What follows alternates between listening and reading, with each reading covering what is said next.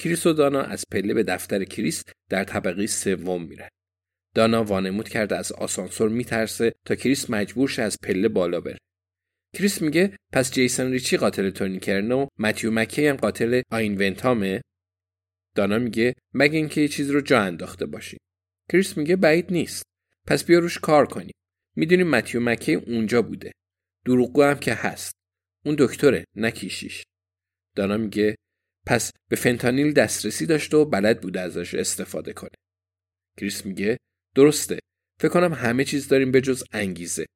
دانا میگه خب اون نمی‌خواد کسی دست به قبرستون بزنه. این کافیه؟ کریس میگه واسه دستگیریش کافی نیست.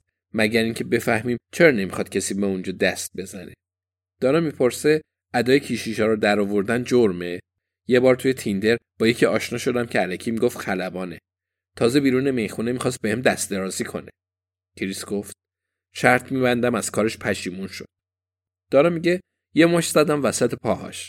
بعد شماره پلاکش رو دادم به پلیس راهنمایی رانندگی تا توی راه خونه نگهش دارند و ازش تست الکل بگیرن. هر دو لبخند می‌زنن. ولی خیلی زود جدی میشن.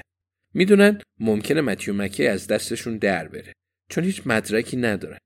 کریس می‌پرسه خبری از دوستات توی باشگاه قتل پنجشنبه ها نیست؟ دانا میگه اصلا.